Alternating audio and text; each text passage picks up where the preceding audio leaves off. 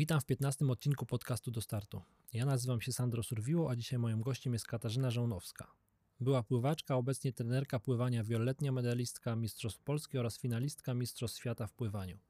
Rozmawialiśmy z Kasią o tym, co jest ważniejsze, ciężka praca czy talent oraz w jaki sposób pomaga niepełnosprawnym dzieciom w realizacji ich marzeń. Zapraszam do rozmowy. Słuchasz podcastu do startu z Sandrem Surwiło. Kasia, powiedz, jak zaczęła się Twoja przygoda z pływaniem? Ile miałaś lat? Czy ktoś Cię zaprowadził na zajęcia, czy to wyszło samo z siebie? E, przygoda z pływaniem zaczęła się dzięki w sumie ostatnio była sprzeczka, czy dzięki tacie, czy dzięki mamie. E, mama uważa, że dzięki mamie, tata, że e, e, w sumie też, że dzięki mamie, ale no jakby tata jest nauczycielem WF-u i zawsze gdzieś tam stawiał też na ten sport, ruch u, u nas i po prostu to była no, najtańsza i najbliższa forma, że tak powiem, sportu obok, gdzie mieszkaliśmy. Tata znał też ratowników na tym basenie, zaczął najpierw ze mną chodzić, potem gdzieś tam e, trafiłam e, do szkółki jakiejś, potem do klasy sportowej i tak jakoś się zaczęło. No. Ile miałeś lat? W sumie nie wiem, no, mam nagranie e, takie na kasecie jeszcze VHS, kiedy mam 4 latka i sama płynę na plecach na, okay. na basenie, tak? Na dużym basenie. Także no, dosyć wcześnie nauczyłam się pływać. A skończyłaś pływać zawodowo? Ile miałeś lat? W wieku e, 22 lat. Czyli można by było powiedzieć, że 18 lat. E, można Od tak powiedzieć. Od pierwszego momentu, jak weszłaś do wody, do momentu... No, to nawet no, bo więcej. Bo, trening, Trochę, bo no treningi, tak, treningi skończy, zaczęłaś kiedy takie treningi, że tam, nie wiem, dwa Szczerze razy w mówiąc, to aż tak nie pamiętam, ale myślę, że już w pierwszej, drugiej podstawówce ja chodziłam w sumie ze starszakami, czyli nie wiem, tam z trzecią podstawówką i wydaje mi się, że tych treningów, zajęć było dosyć sporo. Nie wiem, czy to nie było raz e, dziennie.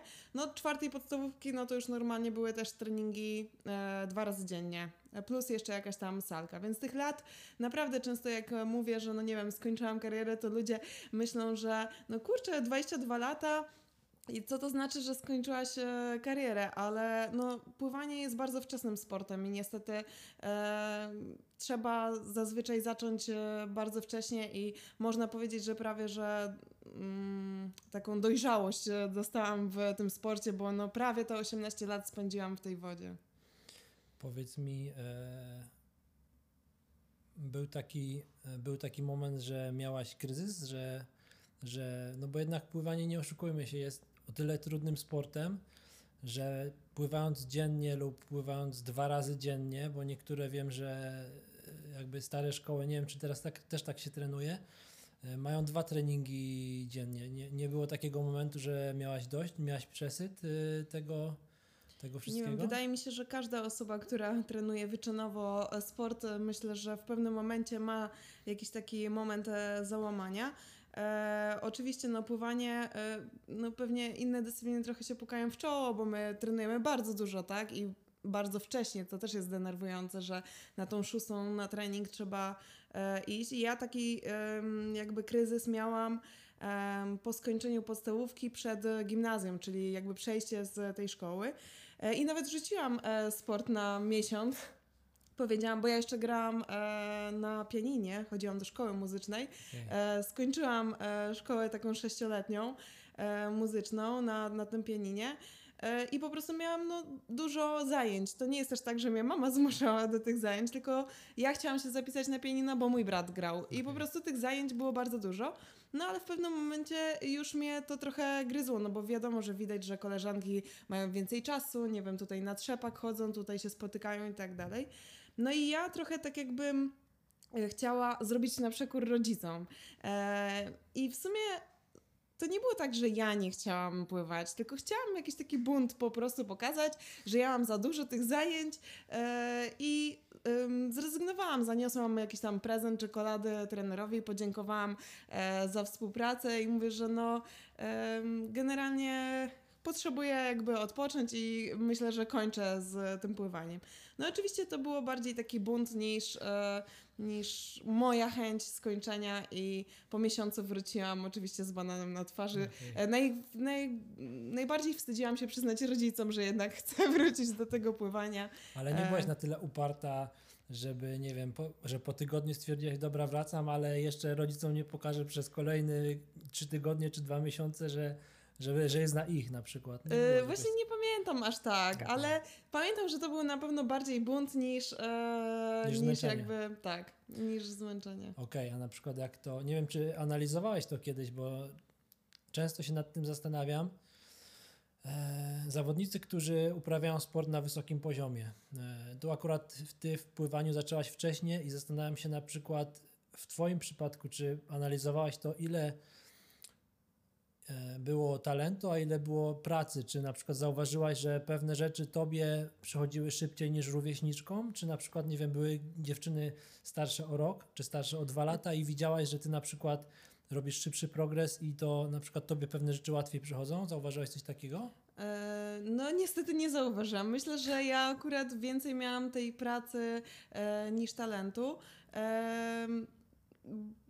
Nie byłam jakaś wybitna na WF-ie nawet, tak? Nawet z Tomkiem ostatnio rozmawiałam, że ja ani, nie wiem, skok w dal, jakiś bieg, to w ogóle byłam naprawdę na ostatnich gdzieś tam miejscach. Byłam sprawnym dzieckiem, ale nie byłam wybitna w żadnych takich, nie wiem, testach w szkole. E, Myślę, że po prostu w tym pływaniu wytrwałam przez jakąś tam konsekwencję, pracę i, i być może też dlatego zrezygnowałam po części po tej podstawówce, no bo w wieku 12-13 lat bywają dzieci, które po prostu mają e, świetne wyniki, ale nie zawsze one są jakby wynikiem talentu, tylko zbyt wczesnych bodźców i zbyt wczesnego, mocnego treningu. No ale ciężko jest dziecku wytłumaczyć, e, że jakby słuchaj, że daj sobie czas, że proces treningowy musi trwać na wiele, wiele lat do przodu, że to ci e, zaowocuje później i tak dalej. No i jakby być może też takie starcie na różnych zawodach na takim krajowym podwórku e, mnie może troszeczkę też przy- zdołowało, że nie było tych medali jakichś od razu e, i tak dalej. Okej, okej. Powiedz mi, e, jak z perspektywy czasu oceniasz e, te lata, to jakie były najlepsze, a jakie były najgorsze twoje momenty w karierze przez te wszystkie lata? No najlepsze to na pewno można by powiedzieć, że wtedy, kiedy cały czas człowiek się poprawia, tak? No Bo tak. to po prostu e, napędza. Ja miałam taki złote trzy lata powiedzmy, e, że no naprawdę było czuć ten progres z roku na rok. Ile, E, ile, miała, ile miałaś lat wtedy? E, taki największy przełom miałam 16 lat. To trafiłam do kadry e, narodowej juniorów i po prostu z treningu, gdzie ja pływałam u siebie w Płocku po 4-5 kilometrów na treningu dwa razy dziennie, weszłam w obciążenia dwa razy dziennie po 8 kilometrów, tak? Czyli to jest 16 kilometrów, możemy sobie to przeliczyć w Okej. tygodniu e, i porównać na przykład ile biegacze biegają, tak? Że ten kilometraż był Mhm. bardzo duży. Czyli u ciebie ta zmiana, ten przeskok było na plus. Na plus, wtedy na plus, bo to był e, nowy bodziec. Ja też byłam długodystansowcem, trenowałam pod 400 metrów stylem zmiennym, czyli 100 delfin, 100 grzbiet, 100 żaba, 100 kraul. E, Jest to e, morderczy wyścig, ponieważ e, angażuje wszystkie praktycznie mięśnie i dla mnie taki trening wytrzymałościowy no bardzo dobrze wpłynął. Ja w ogóle nie byłam stawiana w gronie jakby takich pretendentów do medali na Mistrzostwach Europy Juniorów. Ja się zakwalifikowałam jakąś tam ostatnią szansą, a okazało się, że pojechałam na Mistrzostwa Europy Juniorów, weszłam do finału, e, a w finale no 300 sekundy zabrakło mi e, do brązowego medalu, także e, to był taki przeskok, że ja uwierzyłam, że jestem w stanie powiedzmy rywalizować na jakimś tam wyższym e, poziomie. To były fajne lata, e, a te gorsze lata to e, były e, po tym, jak gdzieś tam mi zabrakło e, bardzo mało na, do kwalifikacji na Igrzyska Olimpijskie w Pekinie. E, Następnym rokiem był rok maturalny, więc e, wiadomo, że ciężko było gdzieś tam e, znaleźć czas. No a potem niestety miałam dwa lata takiego regresu, w, kiedy byłam w Warszawie.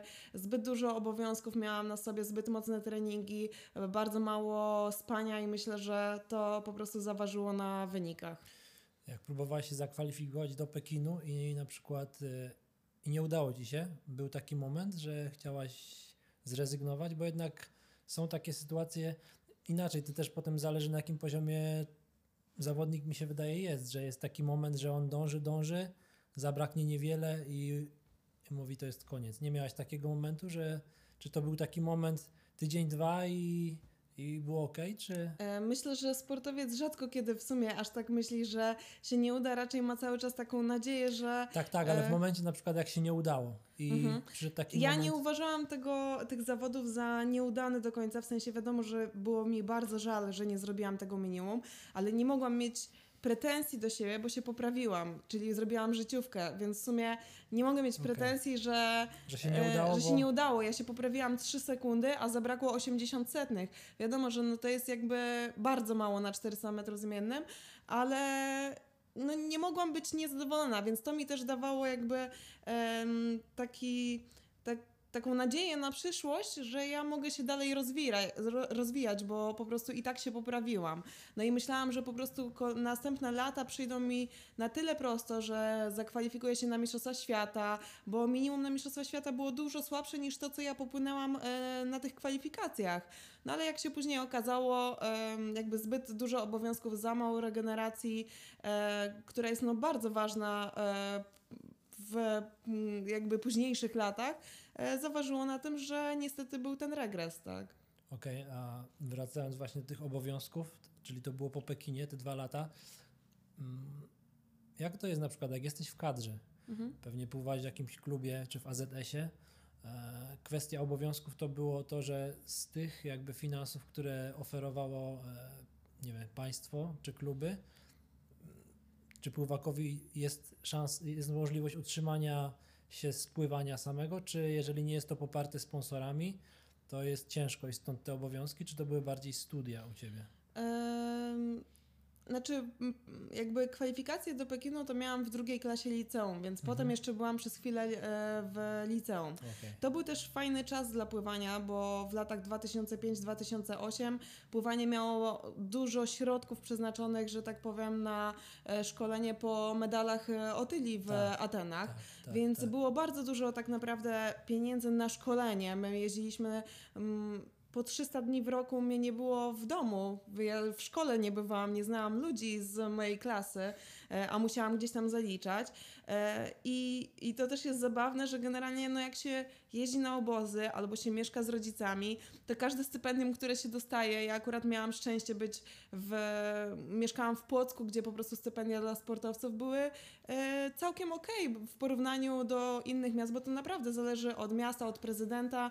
Mm, Mogła mistrzyni Europy dostawać mniej pieniędzy niż e, ja za złoty medal. To jest e, bardzo nieproporcjonalne. Są jeszcze wiadomo, stypendia e, rektora e, i tak dalej, i tak dalej. To nie są nie wiadomo jakie duże pieniądze na dzień dzisiejszy, na pewno nie, nie pozwoliłyby mi się utrzymać. E, natomiast kiedy mieszkałam z rodzicami, e, to, No tak. to było ok. Studia, no to wiadomo, że no teraz była taka tendencja, że no jak nie studiować, tak? Więc studiowałam, bo myślałam, że em, w sumie nie poszłam w kierunku, w którym studiowałam, no ale w, po części gdzieś tam cieszę się, że e, je zaliczyłam, chociaż e, wiem, że nie pomogły mi w karierze Czyli pływackiej. nie jesteś po AWF-ie. Nie jestem po AWF-ie. Nie wiem, e, ubzdurałam sobie po prostu coś, strasznie żałuję, bo gdybym mogła cofnąć czas, oczywiście wiadomo, że tamta decyzja była najlepsza na tamten moment, Okej. e, ale gdybym mogła, to myślę, żebym e, cofnęła czas i myślę, żeby mi trochę było łatwiej na AWF-ie, na jakimś indywidualnym toku, e, na miejscu bliżej niż jeździć po całej Warszawie, bo ja uczelnię miałam po drugiej stronie Warszawy, więc ja spędzałam czas w metrze po prostu Okej. między treningami i, i to mnie najbardziej umęczyło. A jakie studia skończyłaś? Nauczanie języka francuskiego. Okej. Nic nie pamiętam po francusku, także warto. to skąd pomysł na... E, Ja generalnie lubiłam e, uczyć się języków. E, francuskiego się uczyłam od podstawówki. Mama gdzieś tam dbała, żebyśmy się uczyli języków. Miałam też rosyjski w podstawówce. Gdzieś tam liznałam niemieckiego. I, I jakoś tak, no, powiedziałam sobie, że jak nie AWF, no to, to co? Jakby nie było mnie w ogóle w liceum, więc też nie wyprofilowałam się w żadnym przedmiocie takim typu biologia, e, fizyka, bo po prostu nie miałam czasu na naukę, więc stwierdziłam, że przy, pożyteczne, to znaczy przyjemne z pożytecznym, że ja lubię te języki i pójdę na studia. No wiadomo, że studia nie zawsze tak wyglądają, jak my sobie wyobrażamy No tak, i po części później... Ale to kierowałaś się bardziej rozsądkiem, że czy na zasadzie wymyśliłaś sobie, że je, nauka języków przychodzi ci łatwo, więc pójdziesz na, je, na jakby na, nie wiem, czy filologia to była, tak? E, to, bu- to, to było na- pod filologią Okej, romańską okej, jakby. okej. Em, myślałam, że po prostu może kiedyś jak skończę karierę pójdę w kierunku tłumacza, ale nie e, wyszło. jednak nie chyba. Okej, powiedz mi, ty kończyłaś szkołę mistrzostwa sportowego? nie, Nie kończyłaś. nie, nie, nie. Okej. Ja do końca, no tak jak mówię, do końca e, byłam mm, jakby w Płocku, mimo że mieliśmy, tak naprawdę nie miałam potrzeby e, szkoły mistrzostwa sportowego w liceum, bo my i tak 300 dni w roku byliśmy na obozach, Okej. więc i tak by mnie nie było w tej szkole mistrzostwa sportowego. Okej, a na przykład y, to było, że jak mieszkałaś w Płocku, to ty wyjeżdżałaś na obozy już potem z kadry. Tak, z kadry To nie narodowej. było tak, że y, jakby Nie Płocku, no właśnie chciałem Mm-mm. zapytać, czy w Płocku jest y, jakiś tam, nie wiem, wybitny trener pływania w tym sensie, że jest wielu wychowanków z, tam od tego trenera, czy akurat ty byłaś takim rodzynkiem, któremu się udało przebić do kadry i już z kadry był dalszy rozwój. My mieliśmy fajną bardzo ekipę w Płocku. Mieliśmy e, kilku zdolnych pływaków, którzy też trafiali do kadry, ale niestety w klubach nie masz takich pieniędzy, żeby sponsorować, e, w sensie sponsorować, organizować takie obozy. To zazwyczaj może było kilka dni przed jakimiś zawodami, ale no nie ma takich pieniędzy, żeby e, finansować e, obozy. Mhm. Powiedz mi, masz kanał na YouTubie i nazywa się Vamos Team. Tak. Skąd y, pomysł na nazwę? Skąd się wziął? Skąd? Ja mieszkałam, znaczy ostatni rok e, mojego e, trenowania pływania spędziłam w Hiszpanii. E, trenowałam uznanego dosyć trenera Bartka Kizierowskiego. E, trenowaliśmy pod Madrytem. I co ciekawe, bo ja na dzień dzisiejszy ludzie, którzy mnie znają, wiedzą, że e, mówię po hiszpańsku, ale nie nauczyłam się będąc tam. Ja po prostu bardzo polubiłam ten język i jak wróciłam, zaczęłam spotykać się z ludźmi z Erasmusa, zaczęłam się uczyć tego języka i po prostu bardzo lubię tą mentalność hiszpańską, tą otwartość, tą e, taką pogodę ducha. I po prostu jakoś tak pewnego dnia wymyśliłam, e, nie wiem co było pierwsze, chyba pierwszy był tak naprawdę Instagram, e, zrobiłam Vamos Kasia, no i potem e, powstał ten Vamos Team na YouTubie. Okej. E, Wracając do trenera, właśnie do Bartka Kizierowskiego, jak ocenisz, bo u niego byłaś po, będą, po byciu w kadrze w Polsce, tak? E, Z tego co ja kojarzę, e, to on e, kilka lat czy długo siedział w Stanach. Jak na przykład różni się szkoła polska od tej, którą na przykład on, on prezentuje, czy on wiedzę, którą on posiada, której się nauczył w Stanach, to jest podobna szkoła, czy to są jakby dwie różne bajki w podejściu, czy w me- metodyki treningowe może są trochę inne, bo chociaż nie wiem, bo on akurat był sprinterem i on większość wychowanków miał sprinterów z tego co ja kojarzę, tak? E, właśnie jak po części ja byłam już zmęczona tutaj tym ty- trybem w Warszawie, ja szukałam e, jakiegoś zaczepienia, żeby może wyjechać, żeby się odciąć i wrócić później, e, zaliczyć te studia. I to wyszło tak przypadkiem, że Bartek w sumie zaproponował, że może chcesz do mnie przyjechać. I ja też nie byłam pewna, bo też kojarzyłam Bartka z, ze sprinterami, ale nie do końca tak było, bo Bartek w Stanach, jeżeli jak zaczął pracę jako trener, to pracował też z długodystansowcami.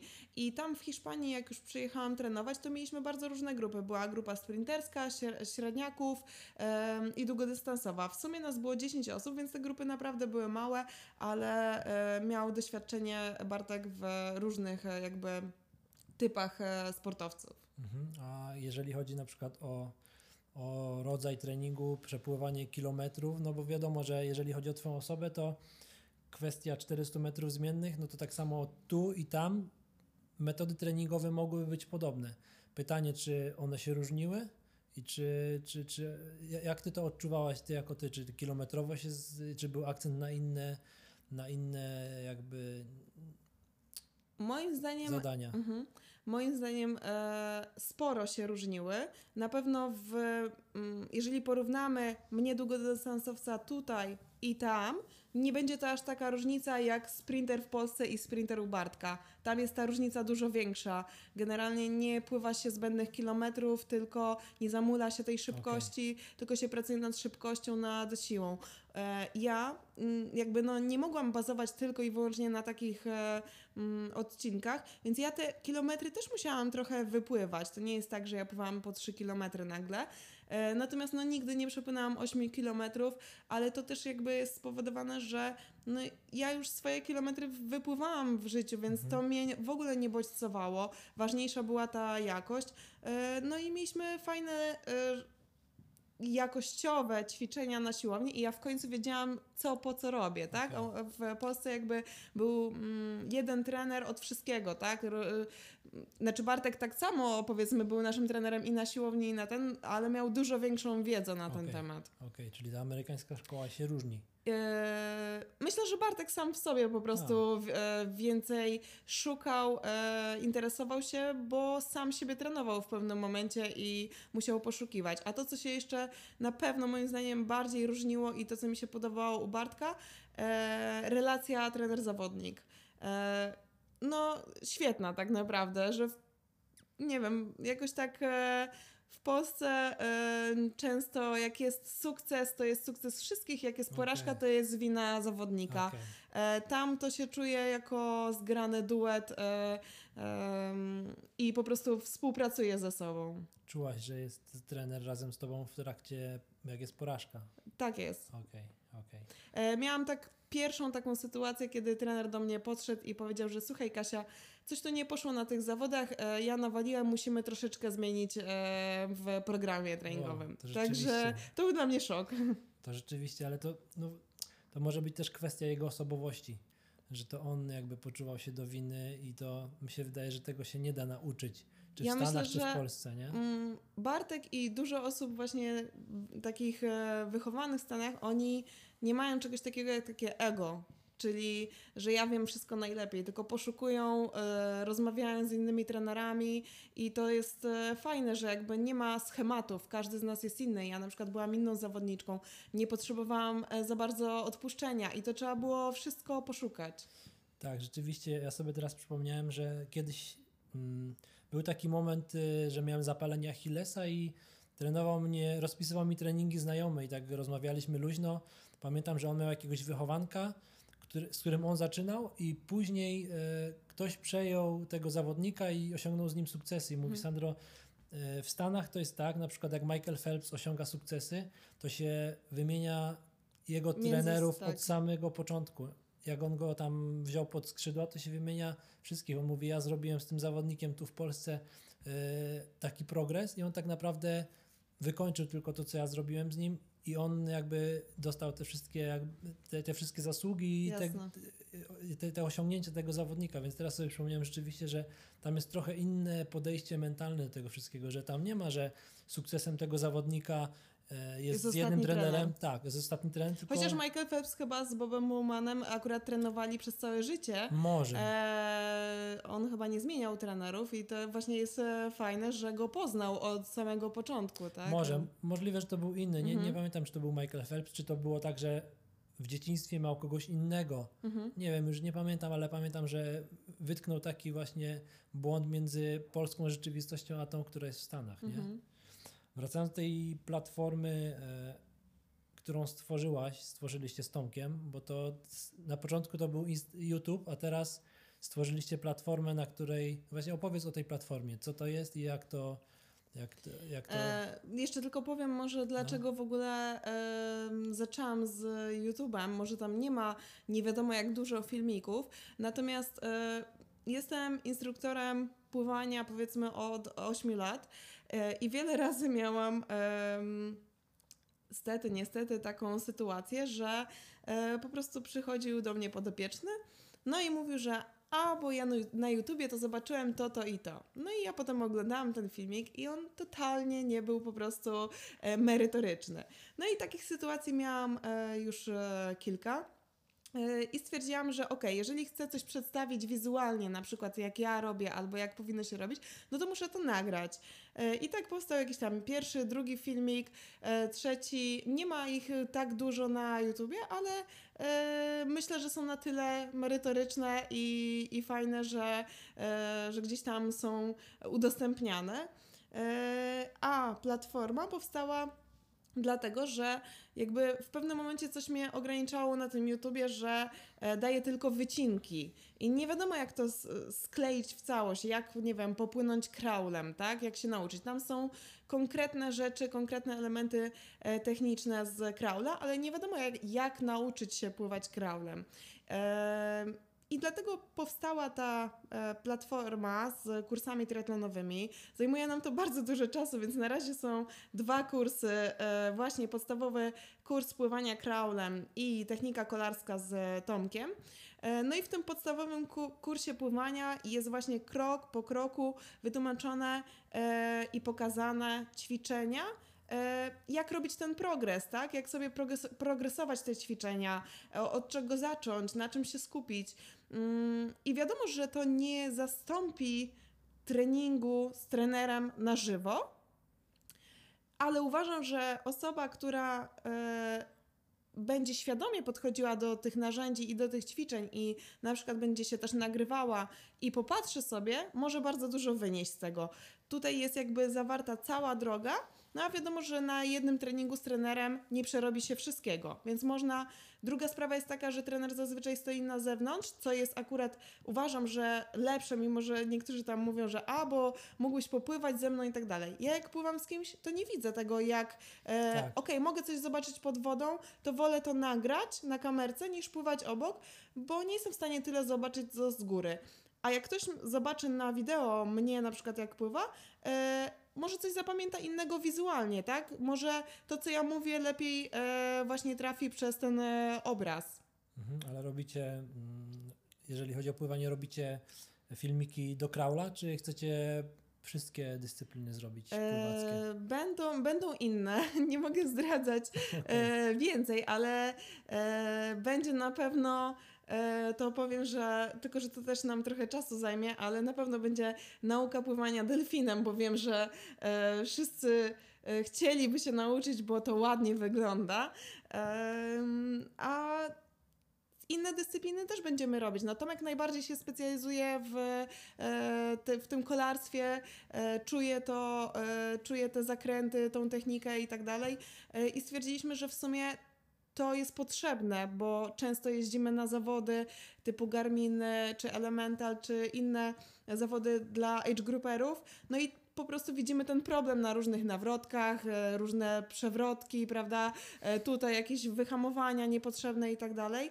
E, I to po prostu można ćwiczyć, żeby tego uniknąć. Więc na razie zrobiliśmy takie dwa kursy, które uważaliśmy za najbardziej potrzebne mhm. triatlonistom na już, a z czasem będziemy dogrywać inne. Mm, a powiedz mi, bo generalnie to jest, w sumie jesteście, jak tak analizuję, jednymi z pierwszych, które robią takie kursy. Nie wiem, czy e, podpatrywaliście kogoś, czy to wyniknęło tak, że stwierdziliście, ok, mamy tą wiedzę, wiemy jak to chcemy zrobić i zróbmy to od zera, od początku, czy wzorowa wzorowaliście, nie chodzi mi o kogo, czy mieliście taki wzór, że chcecie to zrobić tak, a nie inaczej, bo z tego co ja kojarzę, może są, natomiast ja nie kojarzę, żeby było ich dużo, takie właśnie firmy instruktażowe albo takie platformy, gdzie możesz się zalogować, wejść i zobaczyć e, jak to wygląda krok po kroku. To znaczy, mi ten pomysł e, tej platformy w ogóle dużo wcześniej już e, zaiskrzył w głowie. E, natomiast nie, nie ukrywam, że pandemia przyspieszyła e, realizację tego pomysłu, no bo jednak zamykanie, otwieranie tych basenów e, również mnie odcinało od pracy, a z drugiej strony miałam więcej czasu, żeby, żeby poświęcić na tą platformę. Ja jedyne co wiem, że w triatlonie nie było jeszcze takiej platformy z kursami triatlonowymi. Um, jedyne co, no to wiadomo, że wiele rzeczy przenosi się tak naprawdę do online'ów. E, widziałam, e, nie wiem, kursy powiedzmy dla kobiet w ciąży, kurs szpagatów. Jakby w tym sporcie też już mhm. wchodzi wchodzi te, wchodzą te kursy w online. Oczywiście na początku może to było też dla mnie dziwne, kurczę, ale jak nauczyć pływać online, prawda? Ale sobie Dokładnie. mówię, kurczę, to jednak myślę, że ten obraz, właśnie to y, opowiedzenie, co, jak po kroku, też jest pewną formą nauki, tak? I tak naprawdę za powiedzmy nieduży koszt mamy cały proces e, dojścia do, do Kraula. Mamy dostęp na, przez cały rok do tego, więc możemy sobie to stopniować, nawet oglądanie tych filmików kolejnych. Wiesz co, tak, rzeczywiście to, co powiedziałaś, bo mam znajomego w Wielkiej Brytanii i on też mówi, że wszystkie, że tam wszystkie kursy mówi on online, jakaś dietetyka, jakieś takie cuda nie widzę. Ja mówię, jak online? Nie da się tego zrobić online. I rzeczywiście kilka razy tak się sprawdziło, że nie wiem, on mówi, że u nich jest crossfit, u nas tego jeszcze nie było. I za dwa lata pojawił się u nas crossfit. Tak, ja już wiedziałem, bo na przykład przyjechał, on jest tam trenerem e, w, w Wielkiej Brytanii. On nam zrobił ten crossfit, mówię, super zajęcia, super ćwiczenia, tam był moda na TTRX-y, jakieś takie sznurki, Wszystko nie sznurki, przyszło. tak, i wszystko Ja przyszło. pamiętam e, teraz na przykład e, roller prawie każdy ma w domu, prawda?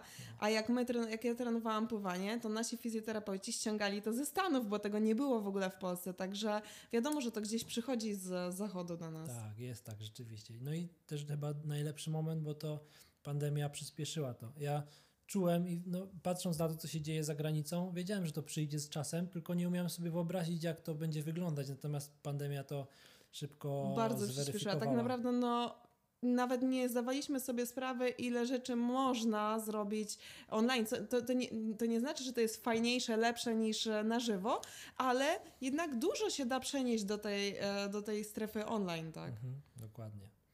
Powiedz mi, jak e, skończyłaś karierę sportową, nie brakuje ci wyzwań, nie brakuje ci adrena- adrenaliny? Nie chciałabyś, nie wiem, może częściowo wrócić do tego, co było kiedyś, czy już jakby jesteś na tym etapie, że, że ta emerytura ci pasuje? No bo to jest e, ciekawe pytanie, bo em, myślę, że jeżeli zapytać się każdego sportowca, to po części mu e, brakuje. Ja miałam bardzo trudny czas e, e, psychologicznie, że tak powiem, po skończeniu kariery, bo nie potrafiłam się odnaleźć. Właśnie brakowało mi tej e, adrenaliny. Ale na dzień dzisiejszy, no nie wiem, no taką, taki, takie ujście adrenaliny może znalazłam też e, robiąc prawo jazdy na motocykl, ale jeśli chodzi o sport, okej, ja lubię coś potrenować, natomiast ja już byłam w takim reżimie e, sportowym i tak przebodźcowana, przeszłam i przetrenowanie, i niedotrenowanie, i niezadowolenie z zawodów, i zadowolenie, i jakieś ściganie się po kwalifikacje.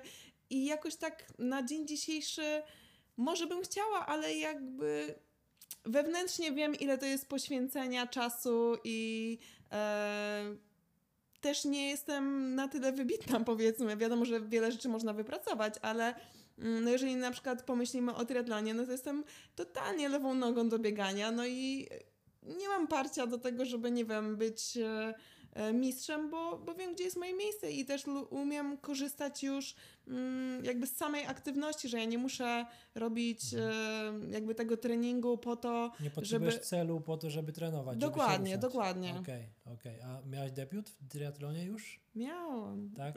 miałam, miałam. No i jak na przykład y, inaczej, y, z, bo często jest tak, że ci pływacy e, mają, ogólnie pływacy mają wydolność i to Mhm. bieganie tak naprawdę rzeczywiście mówi, że nie masz talentu, ale ja mam wrażenie, że przy bieganiu bardzo ważna jest wydolność. Wiadomo, rower to jest trochę inaczej, bo trzeba mieć tą siłę, ale nie- nie było tak, że jak startowałeś w triatlonie, jak się porównywałeś do innych zawodników, którzy trenowali wstecz, e, inaczej, którzy trenują triatlon, nie wiem, dłużej, że ty przyszłaś, z, można powiedzieć, z emerytury, zaczęłaś startować i ten wynik był powyżej oczekiwań, bo tak naprawdę, no, nie wiem też ile się przygotowałeś do tego debiutu. To, no to właśnie pewno nie było aż tak, e, nie wiem, tak jak e, mm, age grouperzy normalnie biorą plan treningowy i każdy trening gdzieś tam odhaczają. Ja sobie trenowałam e, i oczywiście, że to, co mówisz o wytrzymałości, ja to miałam, ale w pływaniu. E, w sensie e, odczuwałam to w triatlonie w pływaniu, że Okej. faktycznie wystarczyło popływać dwa razy w tygodniu w sumie, troszeczkę ten tlen pod, po, pobudzić e, i e, jakieś tam mocniejsze akcent, akcenty porobić i na tym triatlonie jakoś to szło. E, myślę, że większe przełożenie może mieć nawet na rower, ale na bieganie no totalnie nie. Okej. E, jednak ci pływacy, my trenujemy w odciążeniu, e, te stawy nasze są miękkie, e, nie mamy zderzenia z ziemią, ja w ogóle e, nie mam skoczności, więc no naprawdę nie będę mówiła tutaj czasów, ale jestem naprawdę lewą nogą w bieganiu i myślę, że mam czasami takie tętno, że można by już prawie zawału dostać Okej. e, u niektórych Okej. innych i tutaj ta, nie wiem czemu właściwie, ta wydolność mi się Nie, nie- przekłada. nie przekłada. Okej. Na koniec chciałem poruszyć temat y, chyba najważniejszy z tych wszystkich, które poruszyliśmy, bo e, zresztą na Twoim Facebooku, Twoim i Tomka, czy tam na Instagramie e, widać, że angażujecie się mocno w pomoc dzieciom, w pomoc niepełnosprawnym dzieciom, co generalnie jakby jak e, patrzę na to, to inspiruje mocno. Jakbyś przybliżyła ten temat, określiła jak to, jak to się zaczęło, skąd to się u Was wzięło. E, zaczęło się tak naprawdę trochę po części od Tomka, ponieważ Tomek e, trenował w drużynie, która w, współpracowała z em, fundacją. Fundacja powstała w sumie e, dwa lata temu, ale wcześniej e, tam w tej drużynie był em, Jasiu, który był właśnie niepełnosprawny i e, trenował ten triatlon, w sensie trenował, startował w triatlonach i od tego wszystko się zaczęło. Potem powstała fundacja, która po prostu pomagała e, dzieciom z niepełnosprawnościami i my czerpiemy ogromną radość i jakby takie szczęście pomagając e, tym dzieciom e, jakby przekraczać e, metę. No i ludzie z tej fundacji, ja powiem, że to jest fi- fizjoterapia, robią no, niesamowite rzeczy i nie da się tego porównać do, nie wiem, jakichś innych zawodów sportowych. Po prostu no tam nieważny jest wynik, ale jest świetna atmosfera i e, bardzo się cieszymy, że możemy chociaż w taki sposób e, pomóc tym dzieciom. No nie ukrywam, że chwyta za serce. No już naprawdę. aż mi się nawet głosik no, trochę. Naprawdę, oglądam te filmy, czy tam relacje, wasze zdjęcia, to no, jest to wielka rzecz, więc Na żywo to czuć jeszcze bardziej. no przypuszczam, przypuszczam. E, Dziękuję Ci bardzo za spotkanie, dziękuję Ci Dziękuję. za poświęcony czas. Miło było, dzięki. Dziękuję bardzo.